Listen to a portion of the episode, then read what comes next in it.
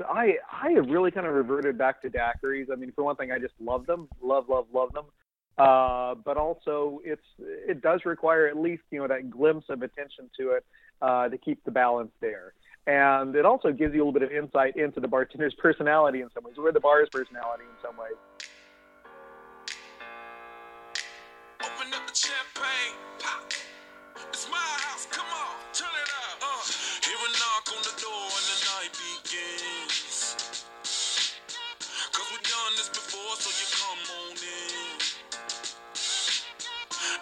my home, tell me where you've been. Hello and welcome to Disgorged, a fun and spirited look at the world of wine and drinking. I'm your host, Zach Geballe. Are you interested in exciting wine adventures? Looking to learn more, taste more, and love more? Check out my website, vinetrainings.com, that's Vine with a V, and let's talk about making your next wine experience extra special. Joining me on the show today is Paul Clarke, executive editor of Imbibe magazine, to talk about cocktail culture, the whiskey boom, and lots more. We'll get to all that in a minute, but first, a thought. What defines a craft distillery? Is it size, ethos, profitability, or lack thereof? I ask because as more and more distilleries open up nationwide, the catch all phrase craft distillery doesn't really tell us much. After all, there are plenty of great distilleries that don't necessarily make a ton of spirit, but are generally not considered craft just because they happened to open a century or more ago. On the flip side, some new distilleries have used the craft designation to bolster sales long past the point where that term was meaningful. Look at the lawsuit against Tito's Vodka for an example. As the market becomes ever more saturated with so called craft spirits, it's important to maintain perspective. Just because something is small batch doesn't make it good, and just because something is made in large quantities doesn't make it bad. Local products are good in the abstract, but to me, quality is what matters most. The sad truth is, many of the distilleries that have opened in the last decade won't be around in another one. There's bound to be some consolidation and contraction, and while there will always be unique and interesting craft spirits, I'm not sure it'll ever be all that easy to decide what a craft distillery really is. Joining me on Disgorged is Paul Clarke, the executive editor for Imbibe magazine. Paul, thanks so much for joining me. I'm glad to be here. So it's a kind of a gray, rainy winter day in Seattle, which is uh, not exactly uh, a surprise to anyone. Uh, what's uh, what's your favorite drink on a day like today? You know, on a day like today, when it is really just kind of drizzly and dreary outside, um, you got to go old, old, old school to something simple like an old fashioned. Mm-hmm. You know, mm-hmm. just it's it's robust, it's strong, uh, it's simple, and it's it's li- it's liquid comfort food.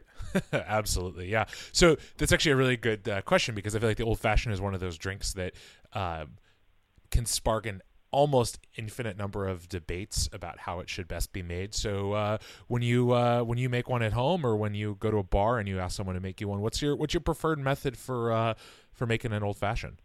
You know, my, my preferred method is as simple as possible. Just a little bit of sugar, simple syrup, uh, a couple of dashes of bitters. You know, of course, Angostura traditional, but if you want to go in a different direction, uh, that's that's certainly uh, fair game. Uh, and then I'm I'm really a bourbon person for my old fashions. I like that kind of sweetness, that softness to it. And again, you know, it's kind of playing with that comfort food aspect. Mm-hmm. But uh, you know, in a bar, you really get to see the different kinds of approaches that, that bartenders take to it. You know, whether uh, you know, do they use a lemon twist? They use an orange twist on it? Are they using rye whiskey or bourbon? Uh, or if you go to a place where it's more appropriate to have a rye old fashioned or a brandy old fashioned, those are absolutely fair as well. Um, so I, I have my own ways of making it uh, making them at home, but I do like to see the different ways that the bartenders approach it. Yeah, I'm I'm a I'm a little bit more I lean a little bit more on the rye side of things just because I tend to feel like uh, it's a little bit dangerous with bourbon depending especially if I'm not the one making it. I feel like uh, you know sort of the sweet element can get a little out of balance quickly. Um, but but yeah, the brandy old fashioned is I think a, an excellent cocktail, and, and unfortunately, or well, what not fortunately, unfortunately, just weirdly, whenever I order one, someone's always like, "Are you from Wisconsin?" Um, which I understand is yeah. sort of a little bit more the uh, the norm there. But it is funny. I'm like, I, I can be from Seattle and like burp and like brandy. It's okay. It's not like only an upper Midwest spirit for for uh, by any stretch of the imagination. Oh, absolutely. Yeah, brandy old fashioned has been something I've, I've been going to uh, really since the holidays. Mm-hmm. Um, and you know, especially with with a really nice uh, Armagnac mm-hmm. uh, or a good cognac, you know, something that's a little bit on the drier side so that it doesn't get too flabby. Uh, it's just gorgeous in a glass. Yeah. So, how did you first get interested in uh, cocktails and spirits? What uh, what was the trajectory like for you from uh, from childhood to uh, to getting to the point where you are now? Yeah, you know, I really, for the longest time, I didn't have much interest, and I, I always thought it was me. You know, um, I would try to make a martini at home and make it the way that you'd see, you know, in a movie or something, just kind of waving the bottle of really bad vermouth over a shaker and putting in a ton of gin. Uh, and I couldn't figure out why I didn't like the drink. I thought, well, maybe I'm just not a martini drinker. I'm just not a cocktail drinker.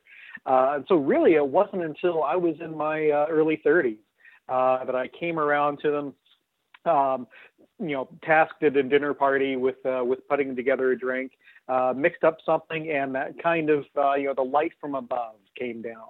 Uh, it seemed like uh, it was it was delicious, it was enjoyable, it wasn't too uh, too arduous of a process, and it made everybody happy. So um, the cocktail, you know, from that point became this object of fascination, and uh, from there, it, it just kind of built. You know, as I've been working as a writer for years uh, already at that time, and, and the cocktail is, is custom made with stories. You know, you you can't make something in a bar room and not have a story come attached to it. Uh, so it seemed kind of perfect from that that perspective as well. Yeah, and I mean, uh, not only do the are the cocktails and the ingredients themselves full of stories, and even the people making them, but but there's also this great, obviously, um, kind of link between um, writing and cocktails. You know, I mean, to some extent, maybe that's true with other forms of uh, alcoholic beverages, but you know, whether it's Hemingway and um, all the various stories of what he drank, and of course the cocktails named after him, and you know, all the expats, and it's just like this great, rich uh, sort of there's a you're right there's a literary quality to cocktails that might also be there to some extent with wine but it's very uh, very different. It's a little more uh, that's maybe a little bit more I don't know florid poetry and and uh, and cocktails are a little more kind of uh, you know film noir or something. Yeah, you know, cocktails do have such a rich uh, history in, in literature and in, and in journalism, uh, and the stories that go along with them tend to be uh, a lot more fun, a little bit more carefree, sometimes a little bit more dangerous. Uh, and, and that's kind of, you know, the opposite of what you find in a lot of wine writing. And when I was going into it at the time, I, you know, I, I thought I had toyed with the idea of, of wine writing. I thought, you know, there's so many wine writers, and a lot of wine writing just so dry. Cocktails seem to offer uh, both something that's a little bit more fun to play with, uh, but also an opportunity to, to really have fun with the language and really kind of enjoy the stories and, and have fun telling them. Yeah, it's true. There's no there's no compar well, maybe besides a few specific things, but there's not really the same sort of um, endless swirling of a glass and sort of the if, like kind of attempt to almost be overly evocative um, with that there's with or it's not like that with cocktails. I feel like in the same way that that it is with wine, in, in a way that like cocktails are meant to be drank and kind of meant to be drank not exactly quickly necessarily but you know you don't linger over them for hours for the most part and, and it does sort of create that more convivial atmosphere i think.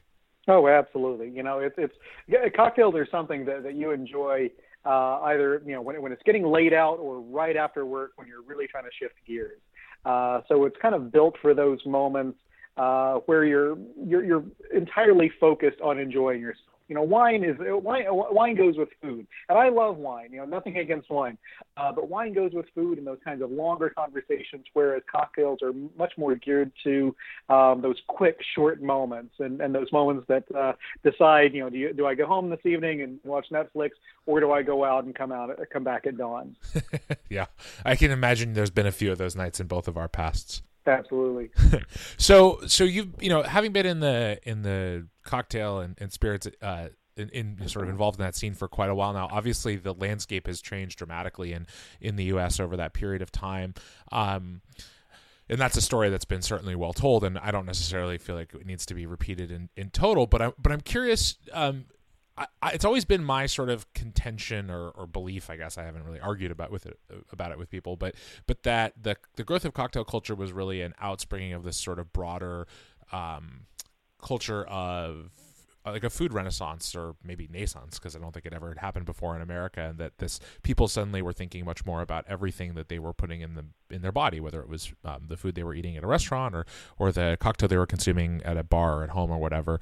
And and do you I mean what do you trace that origin to? What's what was the the impetus initially for this sort of rediscovery of craft cocktails well, you know, I, I think we rediscovered we re- rediscovered flavor. Um, I mean, you know, it, it first happened with food in the in the late years of the 20th century, and beer was certainly along with that. You know, when uh, back at the time when the when your main options on the beer shelf were um, from Anheuser Busch or from Coors, uh, and you just didn't have a lot of variety in terms of the kinds of beer. When those first, um, you know, American craft beers started flowing, they were so dynamic and so different from everything else there, and they tasted so uh, much more, more of everything.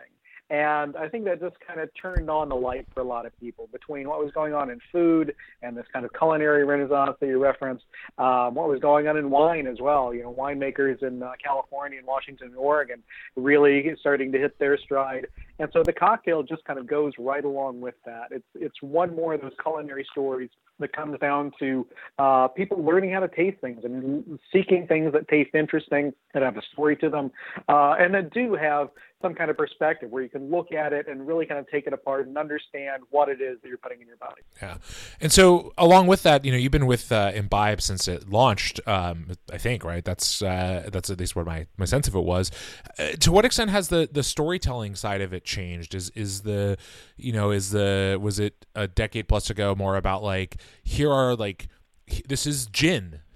Welcome to gin people. And now it's a little bit it feels a little bit more like it's always harder and harder to find something that that a lot of the audience isn't familiar with. Like what's that what's that been like? Yeah absolutely. I mean you know when when, when imbibe magazine launched in 2006 um, I, I, came in with issue number one as a writer, and uh, certainly a lot of the work for those first few years and, and all through you know the first decade of the uh, of the 21st century was explaining things to people. You know, uh, what, what is rye whiskey? You know, you've heard about it in you know Don McLean songs, but what is it actually? What does it actually taste like? Why you sh- why should you even be interested in it? And it was just one step after another, explaining things to people, explaining different cocktails to people, why it really is okay to put vermouth in your martini, why you really don't want to shake your Manhattan, uh, and, and going through all of that. And then last year, uh, Imbibe celebrated its 10th anniversary. And at, that, at the time that that happened, we had a conversation amongst ourselves at the magazine and said, you know, we, we really kind of have license to, to, to go in a different direction now we spent our first decade reintroducing people to things like gin and rye whiskey and and um, basic cocktails. Now that people do have this familiarity with it and we don't have to go back over those basics quite as much, we can kind of look at some of the larger stories, look at more of the cultural aspects, look at more of the people that are involved in this, uh, and really kind of celebrate that and, and look at the parts of our culture that are tied up with drinks. Um, so you're right. You know, we don't have to to explain to people what gin is anymore. Although you know sometimes you still need a refresher course. Uh, but it's it's really been kind of um, uh, I don't know. It, it's freed us up to really kind of pursue wonderful stories uh, that are out there as they relate to drinks. Yeah, as that sort of frontier of knowledge continues to move further out, um, have you been surprised at, at things that have really caught on in the culture, uh, whether it's uh, cocktails, specific cocktails, or um, ingredients or things? I, I feel like you know I've been sort of surprised um, at the way in which uh, uh, agave spirits. God, that was like trying to get the words out. So right, the, the right. growth in like agave spirits, you know, not just tequila, but obviously mezcal and sotol and those things. Like, what what what are the few things that have really caught on that have sort of surprised you? Yeah, you know, mezcal was a real sleeper for so long. You know, I remember first hearing about it, um, you know, 12, 13 years ago. And the options that were that were available in the U.S. were still pretty limited. I think um, uh, Ron Cooper had started bringing in his uh, Del Maguey mezcals, but it was still, you know, not, nobody had heard of it yet. It was it was still just kind of trickling in, just a little bit. Um, so mezcal was still like that scary stuff that you know you had on vacation in Mexico, and that had the worm in it when you went to the liquor store.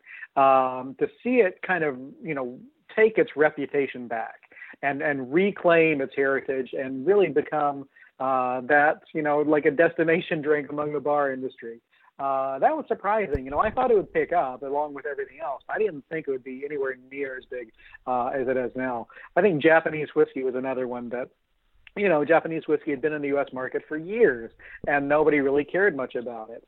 Uh, and then all of a sudden, it seemed like you flipped the light switch, and everybody was just gaga uh, over uh, Yamazaki and, and uh, the different whiskeys from Suntory and from Nikka coming in and really kind of enjoying and appreciating uh, what, what the Japanese distillers were doing. I think we kind of go step by step. You know, we, we've gone through most of the kinds of spirits and most of the kinds of fortified wines that were mysteries to us we've those are now available. We don't have to go through that process of discovery as much anymore. But now I think we're kind of refining our understanding of what these are. Uh, take vermouth for for example. You know, I I wrote my first article about vermouth probably 12 years ago, uh, and we're still seeing you know, the vermouth is making a comeback, these kinds of stories. And vermouth has made a comeback. It's back now. We have really decent, really high quality uh, expressions out there. We're at the point now where we're not so much rediscovering it, but rediscovering what it can be. Uh, looking at the different styles, the different approaches to it, and, and, appreciating that kind of variety in it, and knowing how to use them in, in cocktails. Mm-hmm. Absolutely. Well, and I think you know that's where the big uh, the big sort of fascinating thing to me is is really figuring out you know all these in, uh, ingredients, these spirits and fortified wines and whatnot that um, for so long were were marginalized even in craft cocktail culture because frankly the ones that were re- readily available in a lot of U.S. markets were kind of bad um, or at best kind of not very interesting and as you see obviously a growth of you know more and more stuff being imported as well as more and more stuff being made locally it does really open the door to be like well there's probably a reason why people used to make their gin, their martinis with a whole lot of vermouth. And it's not just because vermouth was cheaper. Uh, it's like you know there's probably there's a lot of flavor to be found there that complements but is distinct from the flavor in gin. Um, so so sort of on that on that um, line of thought with with the distilling um, side of it, the craft distilling side of it here in the U.S. Obviously, I think you know we've all seen maybe more craft vodkas than we need to see uh, in our lifetimes. Obviously, more and more craft whiskey, um, some of which has gotten to the point where it's it's pretty darn good because it's had enough time to actually age. Um, so, but but I think you know the the fascinating thing is you see this kind of real diversity of uh, craft spirits being made in the U.S. Uh, what do you see on that end of it, and, and where do you see that industry continuing to go? Yeah, you know, I think the diversity is the key word because, um, you know, we, we have passed, uh, we, we have either just passed or we're just now passing uh, the four digit mark when it comes to craft distillers in the United States. We now have around a thousand and growing rapidly. Um, the market, I don't care which market it is, no market in the United States can bear a thousand craft vodkas or a thousand craft gins. Um, that's just not going to happen, and especially when a lot of the craft spirits um, are at a price point that's higher than some of the larger, more mainstream things. It's going to be really difficult uh, for your craft gin or your craft vodka to, to make a place. So I think diversity is going to be where we see craft distillers really kind of planting their flag. It can be with a familiar spirit like whiskey, but just approaching it in a different way. For example, right here in Seattle, Westland Distilling went a really interesting direction when they came out only doing American single malt and doing it with a very kind of Northwest touch, whether it's using uh, Oregon wood uh, for their special releases, for their for making barrels for maturation, or using Washington uh, grown peat uh, to, to smoke their barley. You know, it's really going in a different direction and looking at different kinds of barley styles, um, introducing things on the market that, that don't already exist or it can be distillers uh, going in uh, more interesting directions with the types of spirits they make. About a year ago, I was in California judging spirits for the American Distilling Institute uh, for their annual competition. And some of the most interesting spirits that came across my table were American made akavit. Huh. Um, you know, it's always something that, that's you know from from Norway, from Sweden, from from Scandinavia. But American distillers were making some beautiful, beautiful expressions of akavit. Um, true. I mean, akavit is never going to be, you know, the next vodka, but still, these were some fascinating spirits, and and I can see them kind of carving out a little part of their local market, uh, where you get a few items like that, and you have a business that works. Mm-hmm. So seeing that kind of diversity, that kind of uh, exploration, whether it's with a familiar spirit like whiskey or, or rum, uh, or with a little bit more of an offbeat spirit like akavit, or with you know going down some kind of liqueur rabbit hole, um, that's that's the direction I think that uh, craft distilling is going to go. Yeah, and I'll be really interested to see as there's more if there is more interplay. Um, there's little I've seen little bits of it, and you probably have more exposure than I do, but but uh, interplay between sort of the distilling and mostly winemaking side of things. You know, things like um, grappa, marc, and those kinds of uh, you know, spirits that you see in Europe, where you know the the winemakers and, and people in those areas don't really see the point in wasting uh, anything. And so if you can redistill the must and make a spirit out of that, that's even better. um, you know, I think there's yeah, there's lots of places that people can sort of fit in as a distillery that yeah isn't just here's my vodka, here's my gin. Like, please put them on your shelf, uh, even though you have 20 others that are very similar. Yeah, absolutely. You know, it, it's it's.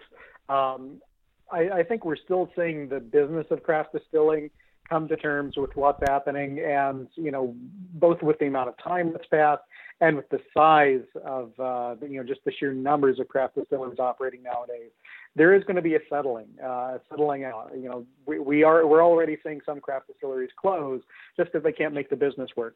That's understandable. That's going to happen with with everything. Uh, but I think what's going to be interesting is five years from now, looking at some of the survivors, how they figured out how to stick around. Either they've gotten big and they figured out how to make the business work for them by making that craft vodka or craft gin, or they're making something really interesting, really distinctive. Uh, and that's that's exciting. That's really going to be exciting to see. Yeah, you know, you and you're sort of talking about the the growth of the distilling industry in general, and, and I feel like you know the maybe the single most dominant uh, trend in the industry right now is just the the seemingly insatiable uh, thirst that people worldwide have for whiskey, and and that it went from being, you know, sort of uh, not exactly niche, but it was definitely not you know bourbon, Scotch, rye, all those various you know single malts in general were sort of uh, you know they were definitely not on people's minds uh, when I first got into this industry, and and and now it's you know it's what people come in to the restaurant every night and they're like what I, I drink whiskey cocktails what do you have um, you know that used to just be you know lighter spirits people didn't think about whiskey cocktails as much unless they were already a, a, devotee. So where do you see that going? Obviously, you know the the major producing regions have really uh, tried to ramp up production, but it's whiskey takes a while, so it's really hard to respond to the to the sudden uh, uh, growth in demand with like, oh yes, here's you know here's uh, twice as much ten year aged whiskey as we made last year. Um, that just isn't possible. Um, do you do you see that growth continuing? Do you see it leveling out? Do you see it diminishing? I, I don't know. Where where do you stand on that? I, I think whiskey is just going to continue to grow because it, you know, it kind of goes hand in hand with what we were talking about earlier, with that rediscovery of flavor and rediscovery of taste. And whiskey has taste. It it has taste out the butt. You know, taste taste is all over the place with whiskey. Um, and you know, w- with people really coming to appreciate bourbon, yeah, bourbon has had to reevaluate its position. There's tons of bourbon. There's no shortage of bourbon, but there's a shortage of old, old bourbon. We bought a lot of that stuff up. Uh, I think you know the the distilleries that recognize this surge coming, we're going to start seeing some of that whiskey come out just in the next couple of years. It doesn't take that long, and, and some of them really did kind of have their eye on the ball and we're expecting ones coming along. Um, but I think this kind of diversity that we're going to be see uh, see coming from uh, craft distillers, that's going to help fill up some of the niche. Um, that they are making some interesting things, and as they uh, get further along that learning curve, they're going to be, be making better and better quality things. Hmm. Uh, you're already seeing some of that stuff out in the market where they can kind of you know fill in those holes and, and pick up uh, that niche. Uh, plus, you know, we we've seen the rise of um, uh, third party uh, third party bottlers uh, in the U.S. And that's you know it's something that we don't really talk about a lot in the spirits industry. Distillers talk about it a lot because you know it's, it's their little thing, their their little sometimes uh, the thing that gets them through uh, rainy day. Sometimes they're cross to bear, but it's you know buying spirits from another distillery, often a very large distillery, and bottling it under your own label. Mm-hmm. I mean, that's the entire or a large part of the story of rye whiskey in recent years has been the story of third party bottlers from all of this rye whiskey coming from a single distillery in Indiana and, uh, and appearing uh, under, uh, we counted it up recently, it was more than 40 different labels of rye and more than 100 different types of whiskey overall, all came from this single distillery yeah. uh, in Indiana. So, you know, it, th- there is there is no whiskey shortage. There's a shortage of, of, of really old whiskey, but that's really kind of, you know, nothing new.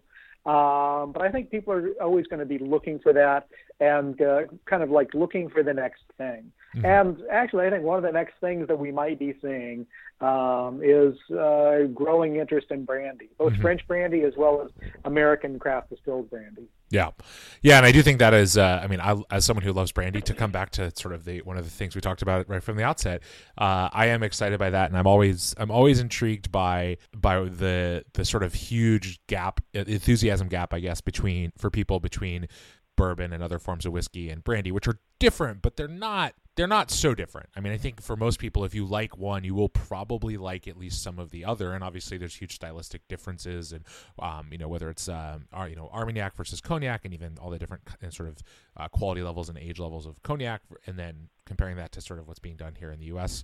Uh, of late. But but it is to me a very natural transition, and one that I'm surprised that few people seem to have made. Yeah, you know, it's it's been the thing where brandy has still been. Um, a little bit more of the unfamiliar. You know, it, it has a lot of the bottles have French names. I was going to say there's uh, literally French know, on the label. That's and the problem. things on the side that you, that you can't pronounce, or you're afraid to pronounce in the bar because they might make you know say it wrong in front of your date, uh, and you don't really know what the difference is between VS and VSOP and what's better, what should I get. Um, so it has been, you know, it has kind of uh, had that uh, aspect to it. But now uh, I think you know between French brands, so for example, uh, Cognac Ferrand, which has really understood what's going on with American cocktails and really recognized that that is an opportunity place and, and tried to make uh, their, their stuff accessible for cocktail bartenders, uh, as well as American distillers, you know, like Copper and Kings in Kentucky. They make American brandy. Um, they're making some really interesting American brandy, uh, and you know they're just getting started. But it's you know it, it's kind of giving that that kind of foundation, putting some exciting things out there that are delicious, that work great in cocktails, and that make people excited. Yeah. Uh, so speaking of things that make you excited, uh, what are uh, a few cocktails that you think uh, should be on people's minds that maybe aren't as popular as they should be, um, and why is that not the Moscow Mule? Right. Well, you know, I mean, uh, on, on, on the whiskey point, you know, one of my favorite cocktails I always come back to uh, is called the Lion's Tail. And I think we may have talked about this after Speed Rack because yeah. it's become one of the drinks at Speed Rack that, that, you can call out. That's been one of my favorite drinks for over 10 years. And, you know, it's, it's, it's bourbon based. It's almost like a bourbon based tiki drink in some ways or a bourbon based daiquiri because it has that kind of, you know, flavor and character of the islands, but the spirits from Kentucky. Uh, you know, so it's bourbon, lime juice, uh, allspice liqueur, uh, and, and, and a little bit of simple syrup and bitters. So, you know, it's, it's, it's you know whiskey and allspice and this just just kind of wonderful kind of kind of sour. Uh, that's a drink that I I really wish would see a little bit more play. And then, even though we're we're fully in the era of the Negroni, um, with with you know Negroni Week every year that Imbibe Magazine launched several years ago, and then we continue to sponsor and, and see thousands of bars now uh, participating from around the world. But even as the Negroni continues to to have that kind of moment and have that kind of hold on our cocktail imagination, I would love to see the Americano uh, come back a little bit more. You know, it's it's it's the Negroni's um, lower ABV cousin. Just you know drop the gin and put in a little bit of soda water, and you're ready to roll. It's it's beautiful, delightful, slightly bitter, very aromatic, uh, very refreshing kind of drink. I'd love to see the the Americano come out a lot more. Yeah, I think in general it would be great to see um, a little bit more. F- it's not that there's not focus on it from a bartending uh, perspective, but I do think that like people don't don't always think about cocktail a cocktail if they're going out to dinner as sort of that entry point to the rest of their dining experience whether that continues with cocktails or wine or beer or you know water or whatever but um, i think that sort of the aperitif cocktail and and the sort of the physiological role that they play in kind of getting your taste buds ready to dine is something that I, I really would like to see. I, I feel like it's got to be you know to some extent consumer driven and maybe maybe more driven not by cocktail, not by craft cocktail bars because you know most of them are not doing a, a, large food program and more restaurants that are really kind of emphasizing you know look if you want to have a really you know really memorable dining experience you know start with a drink like the americano. It's as you said low abv so you're not going to get you know you're not going to be drunk before you get to your first glass of wine but you're also getting a flavor a set of flavors that you can't get out of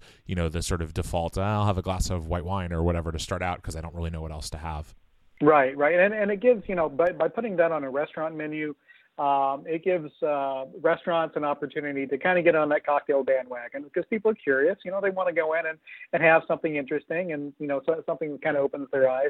Uh, but again, you know, if they're just sitting down to dinner, they don't necessarily want to be walloped by uh, Manhattan right away. Um, so that kind of, you know, aperitif cocktail, lower ABV, stuff like the Americano, those are, are just tailor made uh, for, for the restaurant environment. All right, one one last question for you, Paul, because I, I know uh, you've obviously got lots going on today. Um, but uh, you know, there's the sort of the cities in America that we think of as sort of um, quintessentially part of the craft cocktail scene and, and just great cocktail cities are all well known to everyone, and I don't need to list them here. But where have you been most surprised to find um, a really great cocktail culture that maybe you wouldn't have thought of before you went there, or or one that's really kind of come on strong over the last uh, however many years? Right. Well, th- this past summer, uh, I went through Tulsa, Oklahoma for a couple of days, and I was really just blown away by what I saw. It's not a huge cocktail culture. Tulsa isn't a huge city, uh, but they have you know some very solid bars. You know bars like Valkyrie, which you know you walk in and this bar could be in Chicago. It's it's on that kind of level of quality uh, and that kind of level of service. They really understand what they're doing. And they really get it. Um, and you know, just a block or so away is uh, the uh, the Saturn Room, which is a tiki bar that would be you know right at home in San Francisco, uh, and and serving some really excellent uh, tiki drinks. Um, you know, you you could have you could have a lovely evening or two, or a not even remember an evening or two of wandering around Tulsa, Oklahoma, experiencing some of the cocktail bars that they have there, and, and having some really good drinks. It was surprising, and it was awesome. Wonderful. Well, maybe we finally found the one thing that can unite all of America in these troubled times, which is we all like a good drink. Uh, Paul, thank you so much for your time. I uh, appreciate it and look forward to chatting with you soon. Absolutely. Thanks so much, Zach. Thanks again to Paul Clarke, executive editor of Imbibe Magazine, for joining me on Disgorged. You can find his writings on newsstands at imbibemagazine.com or on Twitter at CocktailChron. That's C H R O N. As for me, I'm on the various social medias at Zgeballe. That's Z G E B A L L E. Thanks for listening to Disgorged, and cheers.